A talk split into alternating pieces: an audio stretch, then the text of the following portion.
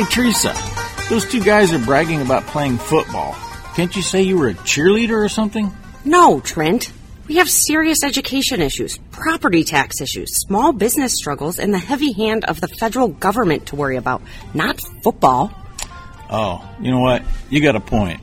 Folks, choose a real winner. Theresa Thibodeau, May 10th, the Nebraska primary. Paid for by Nebraskans for Teresa, teresaforgovernor.com.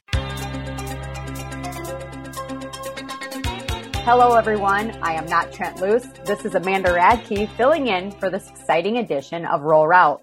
And as Trent would say, Rural Route is the program where we gather every day at this time. Well, we do it Monday through Friday anyway. And what we do when we gather is discuss the issues between rural and urban America. I'm very excited today to be joined by a friend of mine who I hope we get to meet in person one day. But welcome, Annalise Wagner, the Mod Farm Chick you are um, just someone I've really admired for a long time. So I'm excited to sit down with you and visit today. Oh my gosh, the feeling is mutual. I love, you know, following you as well. And yeah, I hope we get to meet in person. no, I know. I, I actually don't go to a lot of dairy meetings. I did speak at one dairy co-op meeting earlier this year in Minnesota. And I mean, oh. they're, they're, like my people. Like you guys, yeah. you have cows, you just get it. So, right. Yeah. So just to start, can you tell me a little bit about yourself, where you guys live, what you do, your family, the farm? Yeah. Okay. So I'm Annalise Wagner. I farm with my husband, our two children, and then my husband's parents, um, near the La Crosse, Wisconsin area. So we're dairy farmers. We milk about 700 cows three times a day. Um, Tom and I both grew up on the dairy farm. He's the second generation on his farm. I'm the fifth generation on my farm. Uh, yeah. Well, and if, if people could see your place, like it's gorgeous. You have these beautiful big barns and the, the flag and the cattle look amazing. Like I just, I, I love seeing uh, your family and your story. Uh, what kind of inspired you to start sharing about your farm? Because as I mean, anyone who knows who's ever shared their story online, they know they get a lot of haters. And I know you've uh-huh. had your fair share of that as well. Yeah. So I always knew that sharing my farm story was important. I knew that consumers are growing farther and farther away from the farm and have little to no idea who their farmer is or where their food comes from. And while I knew this was important, I thought, oh, you know, we've got other people doing it. I don't need to do it. Who's going to listen to me?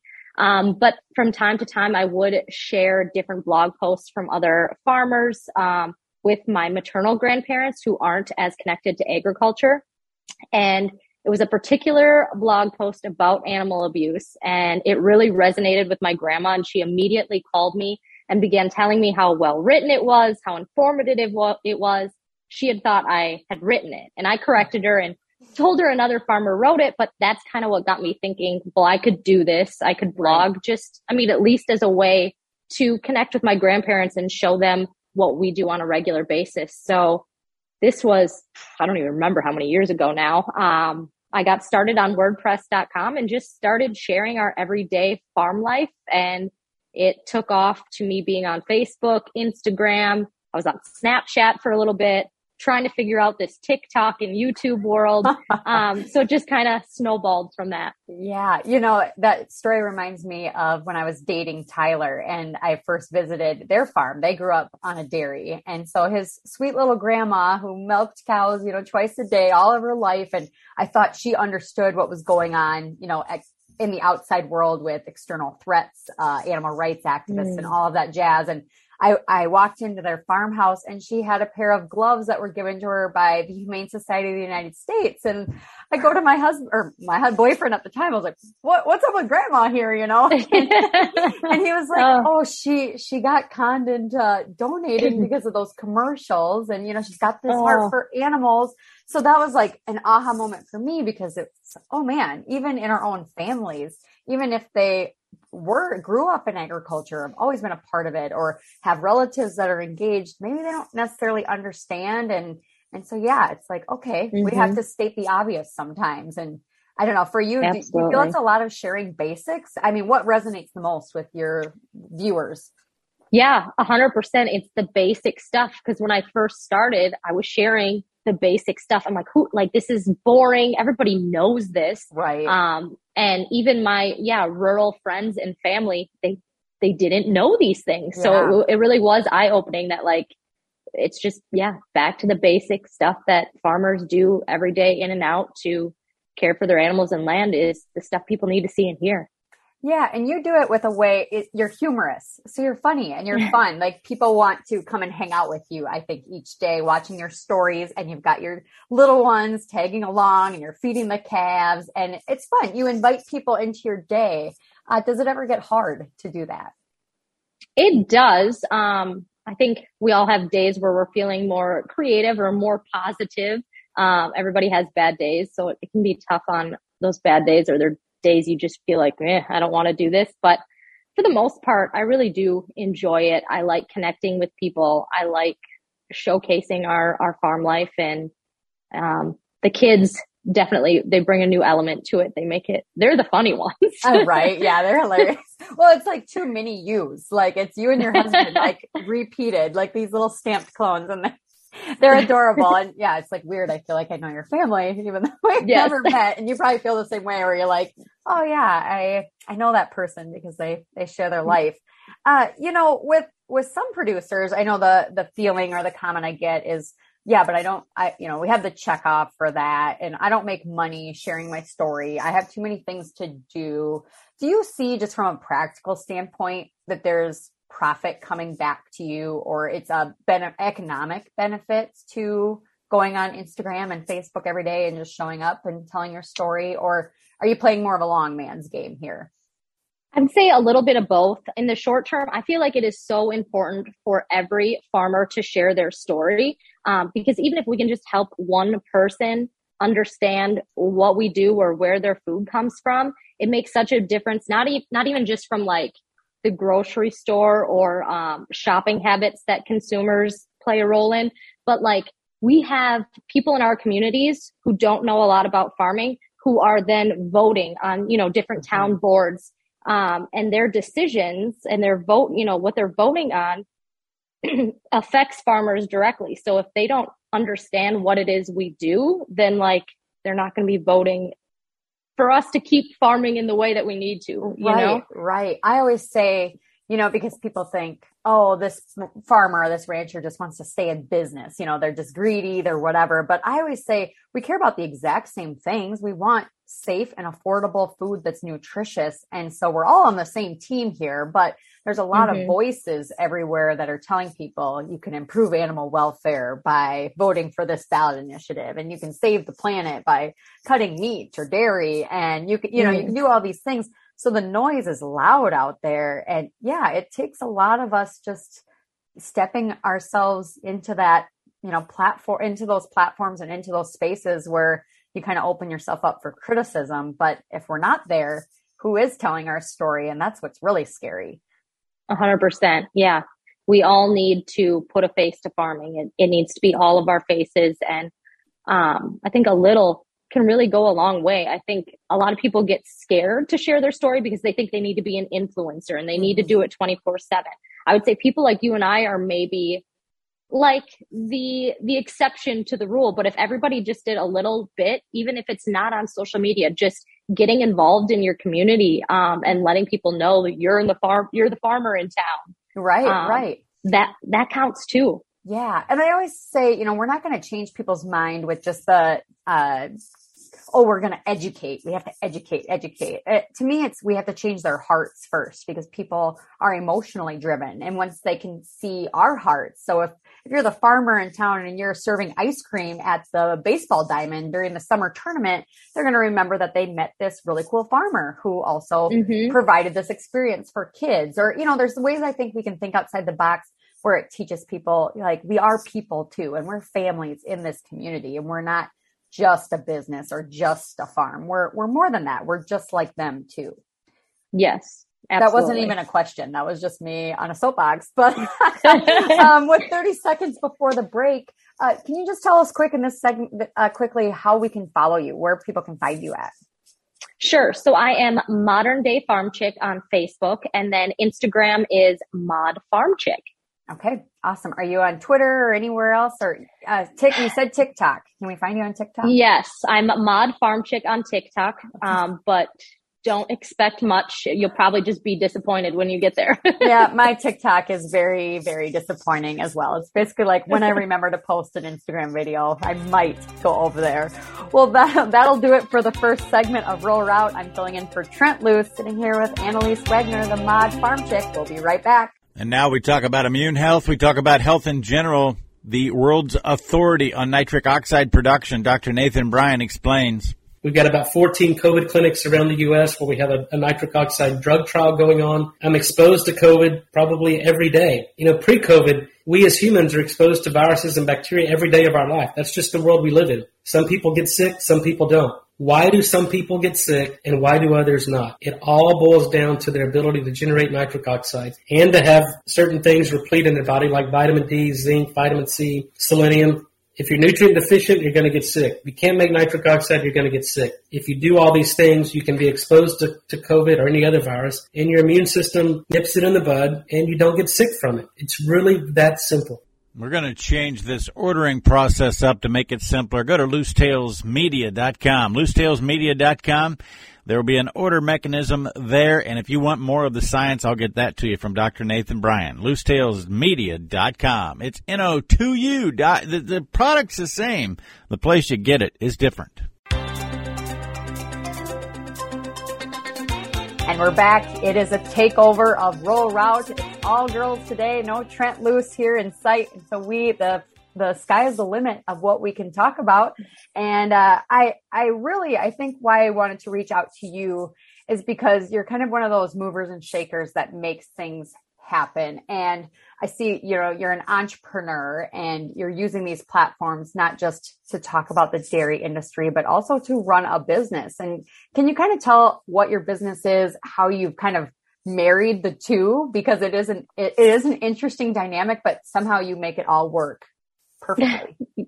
yeah. So for those of you that don't know, I, in addition to being a mom and a farmer, I also also sling skincare for Rodan and Fields.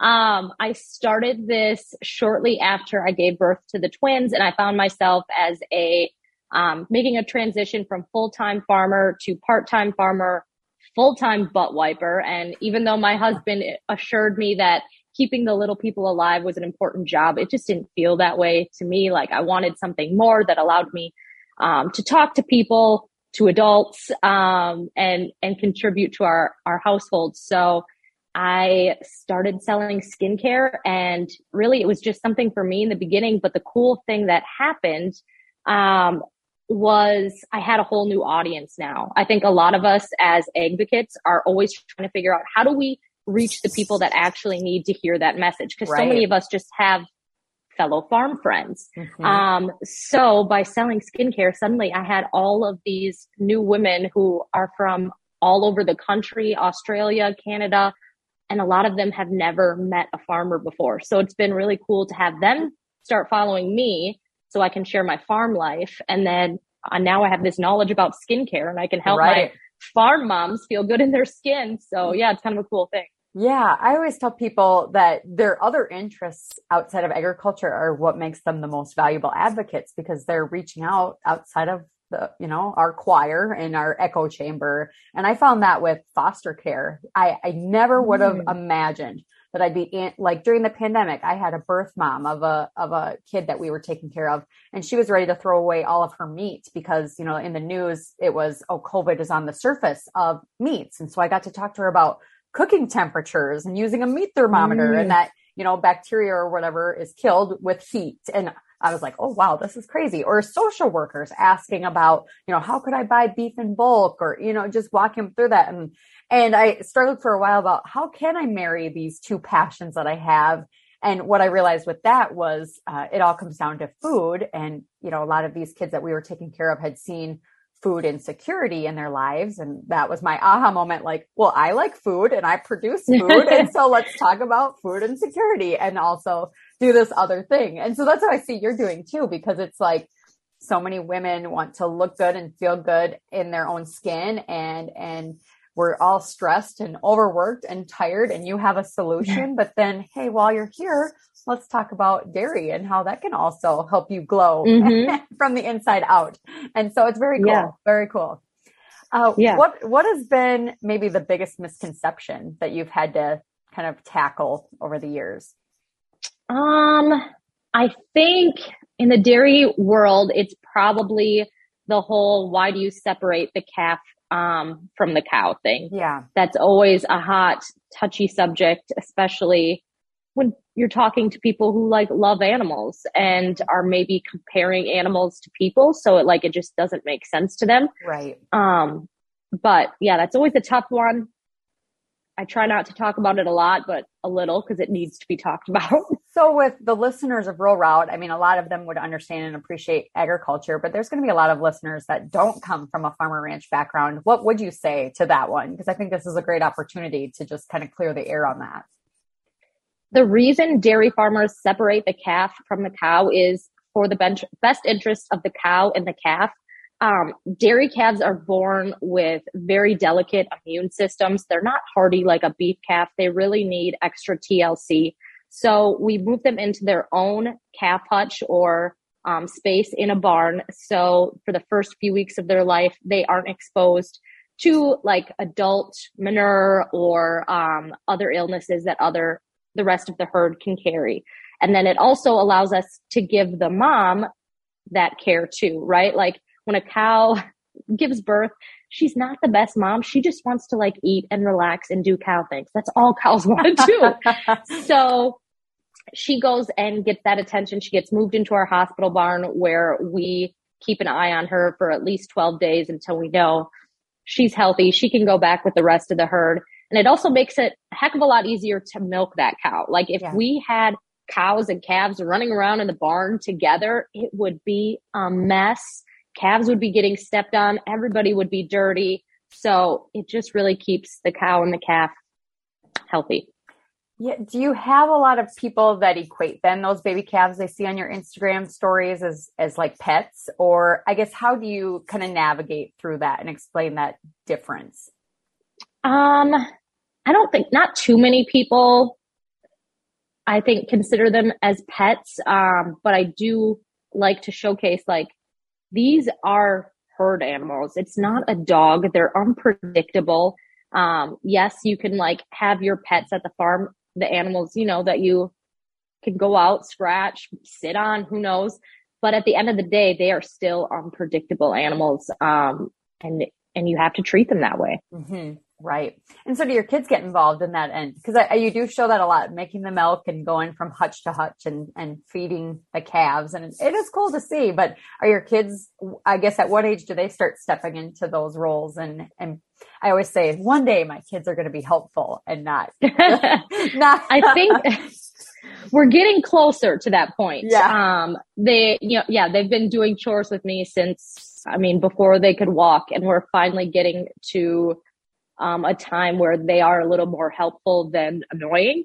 So they do like to feed calves. It still, it takes way longer with them than it would without them, but uh, that's part of the farm life. You know, you want them to grow up doing that and learning and um, understanding hard work. Yeah. And that's what I always say or think about. You know, I could get everything done so much faster if the kids weren't in tow, but that's not the point, you know, and, and when we slow down and are able to do it alongside them, we can teach them our values too and kind of show that next mm-hmm. generation what we're trying to accomplish here. And, and at the end of the day, they tend to understand the circle of life and nature and their food so much faster and so much more fully than most grown adults. And yes, it's, uh, it's amazing to, to see. I have to tell you a funny story.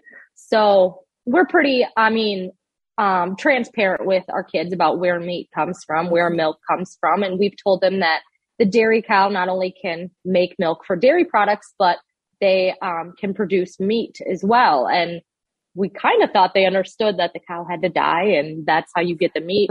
Um, but the other day, Lane goes to me, but mom, how do you get the meat out of the udders? Oh. I guess we need to work on this one a little bit more. Spoken like a true dairy kid right there. yeah. well, we, after Easter Mass, we were talking to the priests and we're like, you guys can come out for steaks, you know, after the big Lent season's over. Now you have some time to hang out. And they're like, oh, you know, can we help on the farm? What can we do? And I'm picturing like, how do I put these priests to work? I don't know what to do with them. like, I don't know. But, uh, yeah, Scarlett said, well, we just want to cook you a good steak. And, and the priest goes, well, I, I feel sad because aren't those, aren't those cows your friends? And Scarlett's like, well, yeah, but we still eat them. You know, and I'm like, I don't know if this is good or bad. That she's just like, whatever. but at the end of the day, we, we always try to drive home that we're ultimately trying to help people and nourish people. And these cows, can do so much that um, mm-hmm. you know and it's all about honoring their life and making sure they're healthy and thriving while we have them and then respectfully harvesting them to provide for humanity so it's a it's a good calling but it's a hard concept to teach people because i feel like no matter how you spin it they're still like no that's that's terrible you you know yeah yeah so um and you you mentioned one thing. We have just 30 seconds, but talk to me about cow things because you had a really cute Instagram reel where you just showed cow things. So oh. what are doing cow things? Because I love that phrase. Cow things again. Cows are lazy. So what does a cow want to do? She wants to lay down. She wants to chew her cud. She wants to be nice and cool. Um, mosey around her pen, eat, drink, just lay around. I think that's what we all want to do, really. yeah, right. They've got the brushes and they're relaxing and they're in their beds. Yeah, it's it's a cool thing. Yeah. I like that phrase. It should be on a t-shirt or something. I don't know. oh, let me write that down. yeah, right. Well, we'll be right back after this short break. I'm Amanda Radke, filling in for Trent Loos on today's Rural Route. Certified Piedmontese continues to pave the way for producers to get paid properly for the cattle that they produce. If you're a Great Plains cattleman and you'd like to go beyond what the commodity market is doing for you, then investigate and go to Lone Creek Cattle Company. Find some people that are a part of it. Now in my travels, it's pretty common this week uh, uh, as I have traveled Nebraska. I've talked to a lot of people about the certified Piedmontese system, and they say, "Well, you know, I know it's starting to be commonplace that somebody, if you're in the Great Plains, says, I know somebody that's involved in the production side. That's because it's 25,000 head each year and continuing to grow. If you're interested in investigating more about putting more money on the bottom line, or maybe even just getting some money on the bottom line, that's black, not red. Go to LoneCreekCattleCo.com, LoneCreekCattleCo.com about the certified Piedmontese system. Hello, everybody. This is the second half of Rural Route. I'm Amanda Radke, filling in for Trent Loos, sitting with Annalise Wagner, the mod farm chick who hilariously, accurately, and every single day shows up to tell her audiences about where their dairy comes from.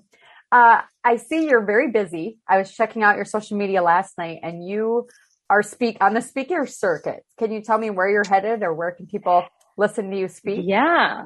I'm I'm dabbling in the speaking, um, and maybe this would be a good way to get my toes wet. But in May, I'm just going to be speaking at our local FFA banquet, okay. and um, just going to be talking about the importance of advocating and hopefully encourage these fellow FFAers to tell their farm story. And then in June, I am headed to the Connect Summit in Nashville, Tennessee, where I'll be on a panel with some fellow advocates and we're just going to be talking about advocacy. So I'm really excited for the Nashville trip. Yeah. I mean, Nashville's a good time anytime you can go, but you're like surrounded by the who's who in the dairy industry. So can who, I guess who is all on the panel with you because it's all these awesome dairy producers and voices.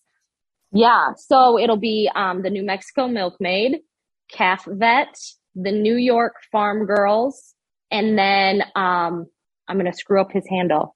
I think it's the the Iowa dairy farmer or the Illinois dairy oh, farmer. Iowa, yeah, he's he's not afraid to go after the activists, right? That guy. Yeah, yeah, yeah. yeah. He's awesome. I'll I'll provide that in the comments if you guys are watching this on YouTube. But um, yeah, awesome, awesome crowd of people. And I guess what do you think? You know, there's so many different voices, but you're all so unique in a in a way, and that's what I always tell people is I, I, see advocates sometimes will say you have to do it this exact way or you're not doing it right. And I always tell people, you just be you and you're going to attract exactly who you want to attract, you know, you're going to attract your mm-hmm. tribe. Um, so what I talk about maybe totally repels some people, but it's going to bring in a whole flock of different people. And so everyone has just like their unique voice. And I guess what advice would you give to someone that was just getting started and thought they have no idea how to create content? They they feel self conscious that people are judging them or thinking you know what they're doing is dumb. I guess what advice would you have?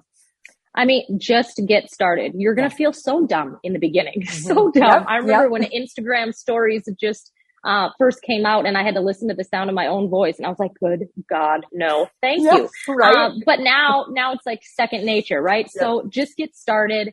Um, be yourself. Like you said, talk like you're talking to a friend. Um, and know that you don't need to be an expert in everything. Mm-hmm. Just share what you know. If you ever get a question or a comment that you don't know the answer to, just help point those people in the right direction, right? Like yep. you don't have to be perfect. You just have right. to do it.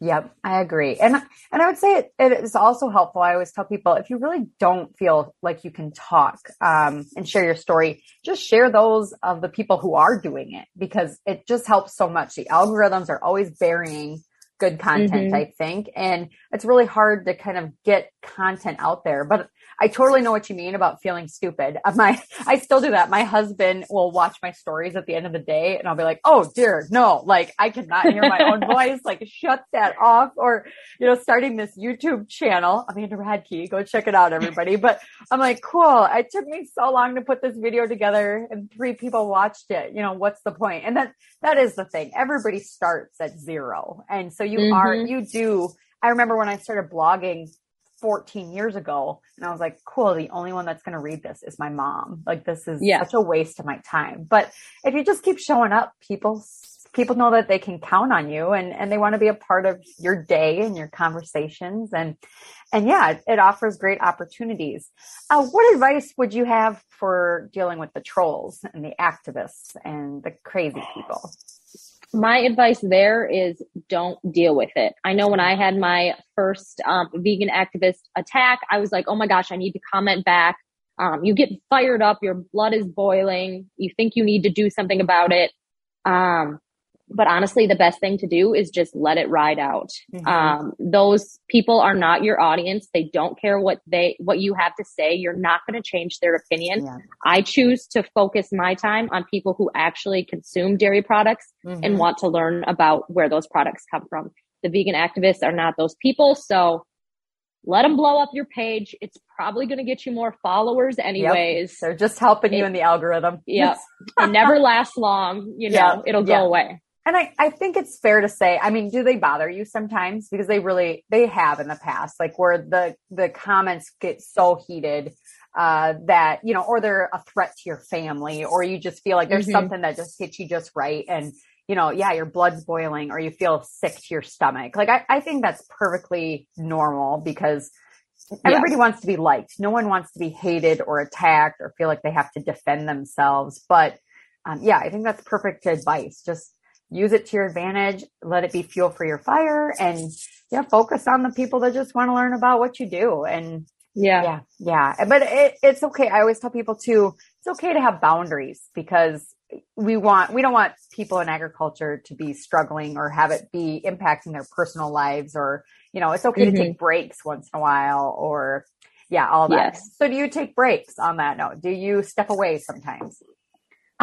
I would say I consider it a break, but it's probably not a break. yeah, right. I know. I'm like, oh, I took a day. Like, yes, exactly. That's pretty much it. yeah, right, right. Yeah, yeah. Well, what I guess what fuels you to keep showing up? I mean, is it just habit at this point? It's habit. I enjoy it. Um, I guess I don't. I really enjoy Instagram. I think it's a, it's a space for me to be creative. Mm-hmm. Um, it's a space for me to connect with others because I live out in the boonies. I don't get to see my friends a lot. Um, there's just, a, there's a lot of good things about it. I think Instagram or social media in general can be a very positive space if you use it correctly, if you're following yeah. people who, who bring you joy, mm-hmm. um, and you're not just constantly comparing yourself to someone else or, or that sort of thing. Right. No, totally agree. And yeah, I, I just think that community you can build is so rich and valuable. And even more so with COVID, when COVID hit and you weren't going out and about. It's like, oh, I still have these people that can relate and they're going through the same things and we can talk online even if we can't be together. Yeah. Um, what would be, I guess, if if you could tell people something about the dairy industry that's just really misunderstood, what would that be? Hmm. I think the biggest thing I want people to know is that dairy farmers are people just like you. Yeah. They care. They want the same things. I mean, I think that's probably for farmers in general. We care about our land, our community, our animals. We know that we can't have food for the future or a prosperous business in the future if we don't do things correctly right now. Mm-hmm. So are there bad apples out there? Absolutely. There are in every industry but that is not the normal. Um, most farmers are good people just like you who care and are doing their best. Yeah. Yeah. So, um, I'm just thinking of, of, I guess what's been like the most successful thing for you to reach your audience? Is it reels? Is it posts? Is it, do you feel like you can reach more people on Facebook or Instagram or kind of what's been the success thing for you? I would say Instagram. Um, I just feel like there's more community there. There's more engagement. There's more conversation. I actually have more Facebook followers, but the engagement just isn't there. Um, yeah. I feel like the people on Instagram are way cooler. Um, I feel that too. Or, and like people are kind of mean on Facebook, I think sometimes. Yes. I don't know what it, what it is, but that's how I think about Twitter too. Like it's everybody's angry on Twitter. I don't yes. want to feel that way when I'm right. on there. No, thank you. yeah, yeah. And you do have a ton of followers on Facebook. I, I checked that out. Yeah. yeah, yeah. You have a mass following. Um, so what, what are some challenges facing dairy producers right now? Um, I feel like we're always facing challenges. Probably right now is, um, obviously, you know, fuel prices, feed prices, all, all the the inputs. Um, and we are seeing a little bit higher of a milk price. But again, everything we need to make that milk is now more money too. Um, so it's always tough. It goes ups and downs, but I've always said, you know, farming isn't just a business. It's our lifestyle. It's ingrained in us. It's what we love to do. So no matter what happens, like we're not going to quit. We yeah. just keep plugging along just battle through it. See, I kind of get to be more doomsday where I'm like, it's gonna get bad. Or I saw someone on Twitter was like, oh, I just sold $8 corn and I, you know, we don't raise crops. We, we buy our feed. And I'm like, oh no, that's gonna be so bad for the livestock guys. I'm yeah. like crying a little bit, but yeah, you, you weather through it. You figure it out. And yeah, I will say, uh, I paid $5.09 for a jug of milk here the other day. And I was like, oh, kind of took me back," you know, but, uh, yeah, I hope some of that is trickling back to you. Yeah. Is it? I, I guess with that. Yes. okay. good, good. Yeah. And so do you tell us about where you sell your milk? Is it a co-op? What, how does that work?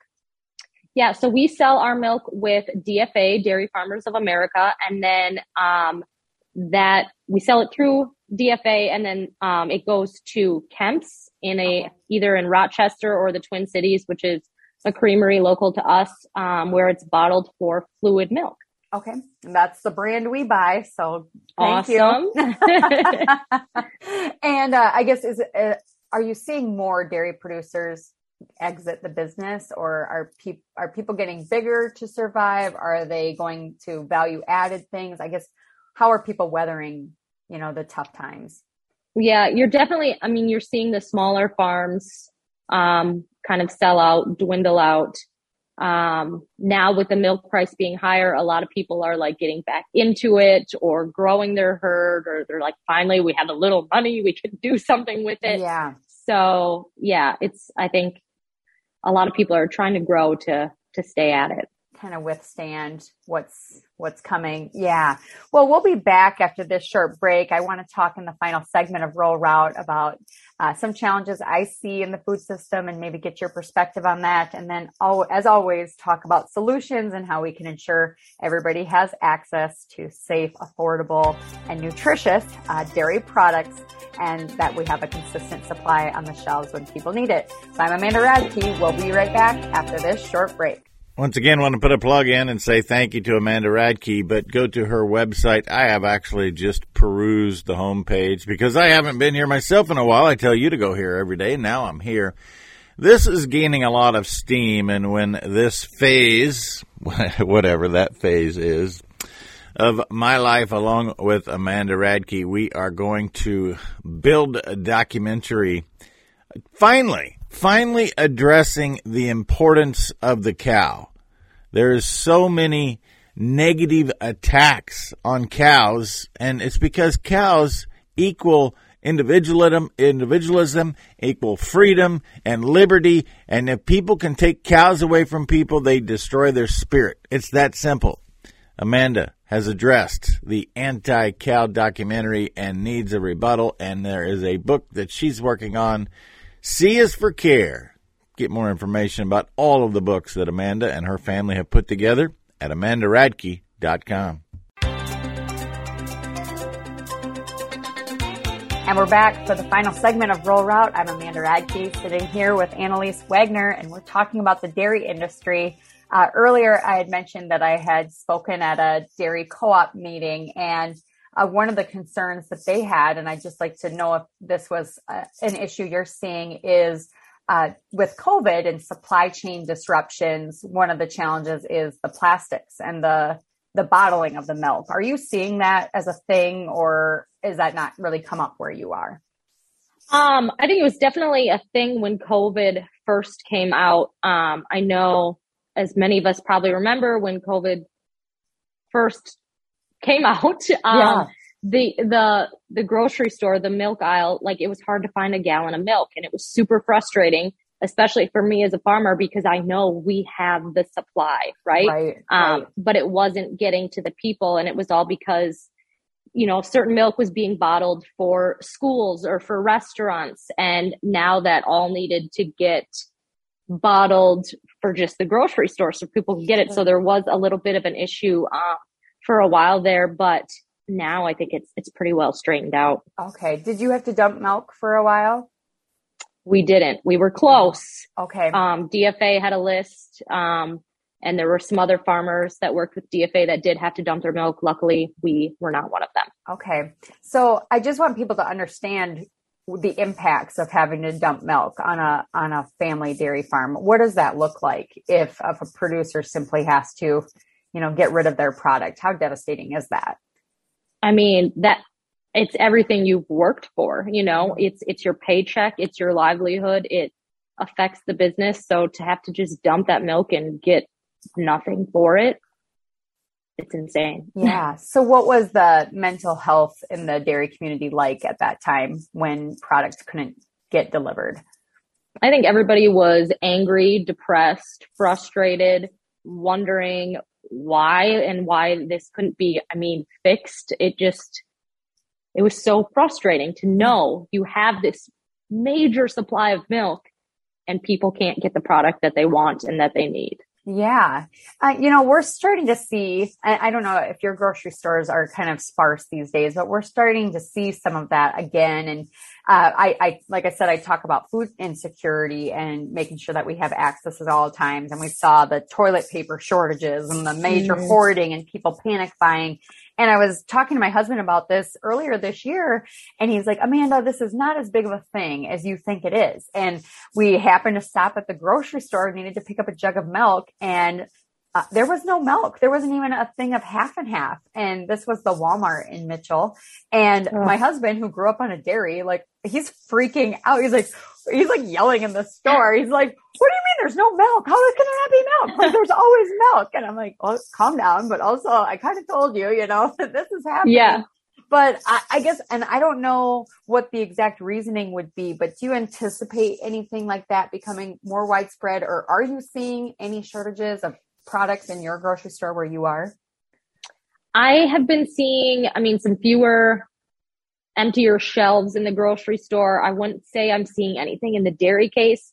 Okay. I wouldn't expect anything in the dairy case to be changing. Um, as far as we have, you know, everything is, is sorted out now. Things are being bottled and packaged and delivered where they need to be. So, so stay calm and carry on, huh? mm-hmm. okay. So one thing that I work in in the space, in the beef industry space is the labeling thing. And, you know, we have these fake meat companies, plant-based companies or lab grown meat companies that want to call their products sausage and hamburger and steak or whatever it might be. Uh, obviously the dairy space has been experiencing that, but you guys were 15 years ago. it was a lot sooner that you saw the almond milk uh, oat milks, all these nut mm-hmm. juices come onto the scene. Um, how has that impacted the dairy industry today? And I guess how are you guys dealing with that, or is it just kind of what it is? Um, yeah, we have lots of nut juices now, which are great um, if you're into that sort of thing. But I think the, the thing to know is it's not milk. It does not offer as um, much protein or nutrients or calcium as an eight ounce glass of milk does.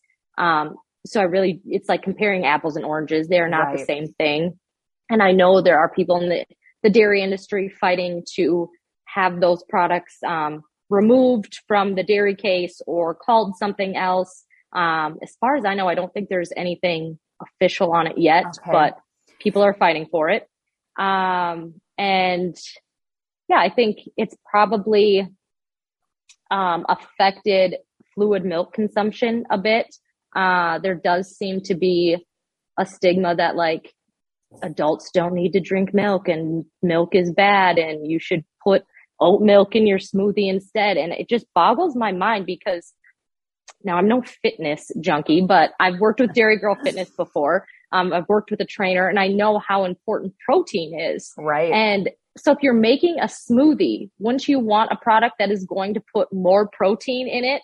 Right. You know, like why wouldn't you want to use real mer- milk versus a nut juice that is basically flavored water? Right. Yeah. And I always tell people they pay so much money for like protein shakes and bars and stuff. And it's like, well, this already naturally occurs in beef and dairy and eggs. And it's, way more affordable and it tastes good too. You don't have yeah. to jazz it up to make it edible. And, and I think too, the misconception is that plants are better, but a lot of those nutrients aren't even as, as bioavailable and, and easily absorbed as what you can get from meat, dairy, and eggs. So it's, mm-hmm. yeah, that's a hard thing. But I, I think, yeah, was it you that had a post comparing it or was it Dairy Girl Fitness uh, talking about the the nutritional aspects of the nut juices compared to the real deal. Maybe that was Dairy mm. Girl Fitness. It, yeah, it could have been her. I know I shared it I think briefly in the past, but yeah, yeah. And it's, and, and I always say too, as long as people have choice, that's awesome. But it's, it's mm-hmm. interesting because a lot of the nut juices don't even need to be refrigerated and they're right in the dairy aisle, you know, next to the milks. And it's like,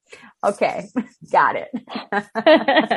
I sound sassy, but, uh, I, I just see, I see such a push, push to, you know, even some of the major coffee houses across the country oh. that were like, oh, we're not going to have dairy as an option. We're going to go all almond milk or whatever. And it's like, it's just such a shame because it, right. the attacks on nutrition and animal welfare and environment couldn't be further from the truth. And, and maybe mm-hmm. that's a mm-hmm. good place to spend, you know, our last five minutes is talking about, uh, the environmental impacts and how you see your dairy cattle kind of fitting into the conversation because there seems to be this push that the planet would be a lot healthier without cows at all. I guess what would you say to that? Yeah, I would say the cool thing about the dairy cow is they can um, di- consume and digest legumes and other, you know, plants that we can't, right. and they can turn it into food that we can eat. Mm-hmm. So on non-tillable land, um, you know, you can graze your cattle or, you know, we can feed our cattle, um, certain things that, that humans can't eat and it turns into milk and dairy products. And right. That's amazing thing for the environment and for a growing hungry population. Yep, yep. I always say the cows have four stomachs, so they can go eat all that stuff I don't want to eat, and I'm going to enjoy the good stuff that they mm-hmm. they can provide us with. Yeah. Uh, so do you? I guess you know, I know the cow fart thing is such a huge thing. Do you get a lot of people asking you about emissions? Um, I don't get a lot of people asking me about it. I don't know if that's just my audience. I do talk about it um, once in a while because it is frustrating that people are blaming the cows. Um, but yet we're flying these big jets back and forth for no reason. Um, you know, I mean, there's way bigger problems than cows. Yeah. Yeah. I always make the joke like if they were so bad, we'd have smog over our pastures because those yeah. cow farts are just out of control. But yeah, then they, we have these elite politicians that jet set across the world to go talk about climate change. It's like, well, you could have done that over Zoom and saved yeah. the emissions and then you could have drank your glass of milk and been just fine. So right. again, I get a little sassy, but see, that's where you come in because you do it so sweetly and kindly. so what, what are you working on now? Any new exciting projects coming down the pike that people could watch for? Yeah. Well, I'm working on a YouTube channel. Um, I really, I'm a big food person too. I like to cook. So I'm working on some YouTubes that would um, maybe showcase a meal I make in my kitchen. We go do chores. We come back and finish the meal because as a dairy mom, um, meal prep and making dinner time as easy and simple as possible in the evening is a must. Yes. Um, and I know a lot of people can relate to that. So I think it'd be a fun way to connect over food and show a little more of our farm life um, through recipes. So I'm going to work on that. Um, I'm hoping to kind of, I've got all sorts of ideas. Yeah. Um, I want to build a little more community with my fellow farm women, fellow rural women, and um, kind of get together for a mastermind dinner. So cool. I'm working on getting that set up because um, I just think, yeah, farm women so many of us, I think, aspire to do things greater than what our small town may have to offer. And when you can connect with like minded women like that, it's a lot of fun and inspiring and helps you be a better person.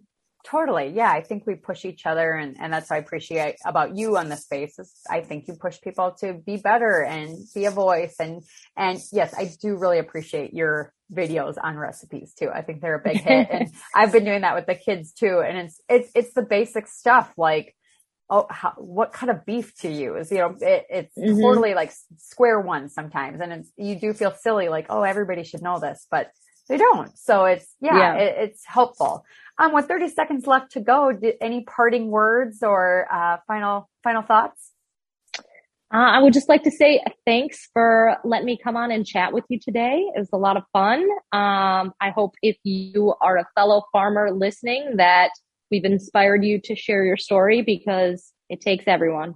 It does. It takes a village. And uh, today, with the help of Annalise Wagner, the Mod Farm Chick, we have journeyed down the road connecting urban and rural America. I'm Amanda Radke, filling in for Trent Loos, here to remind you that all roads do lead to a rural route.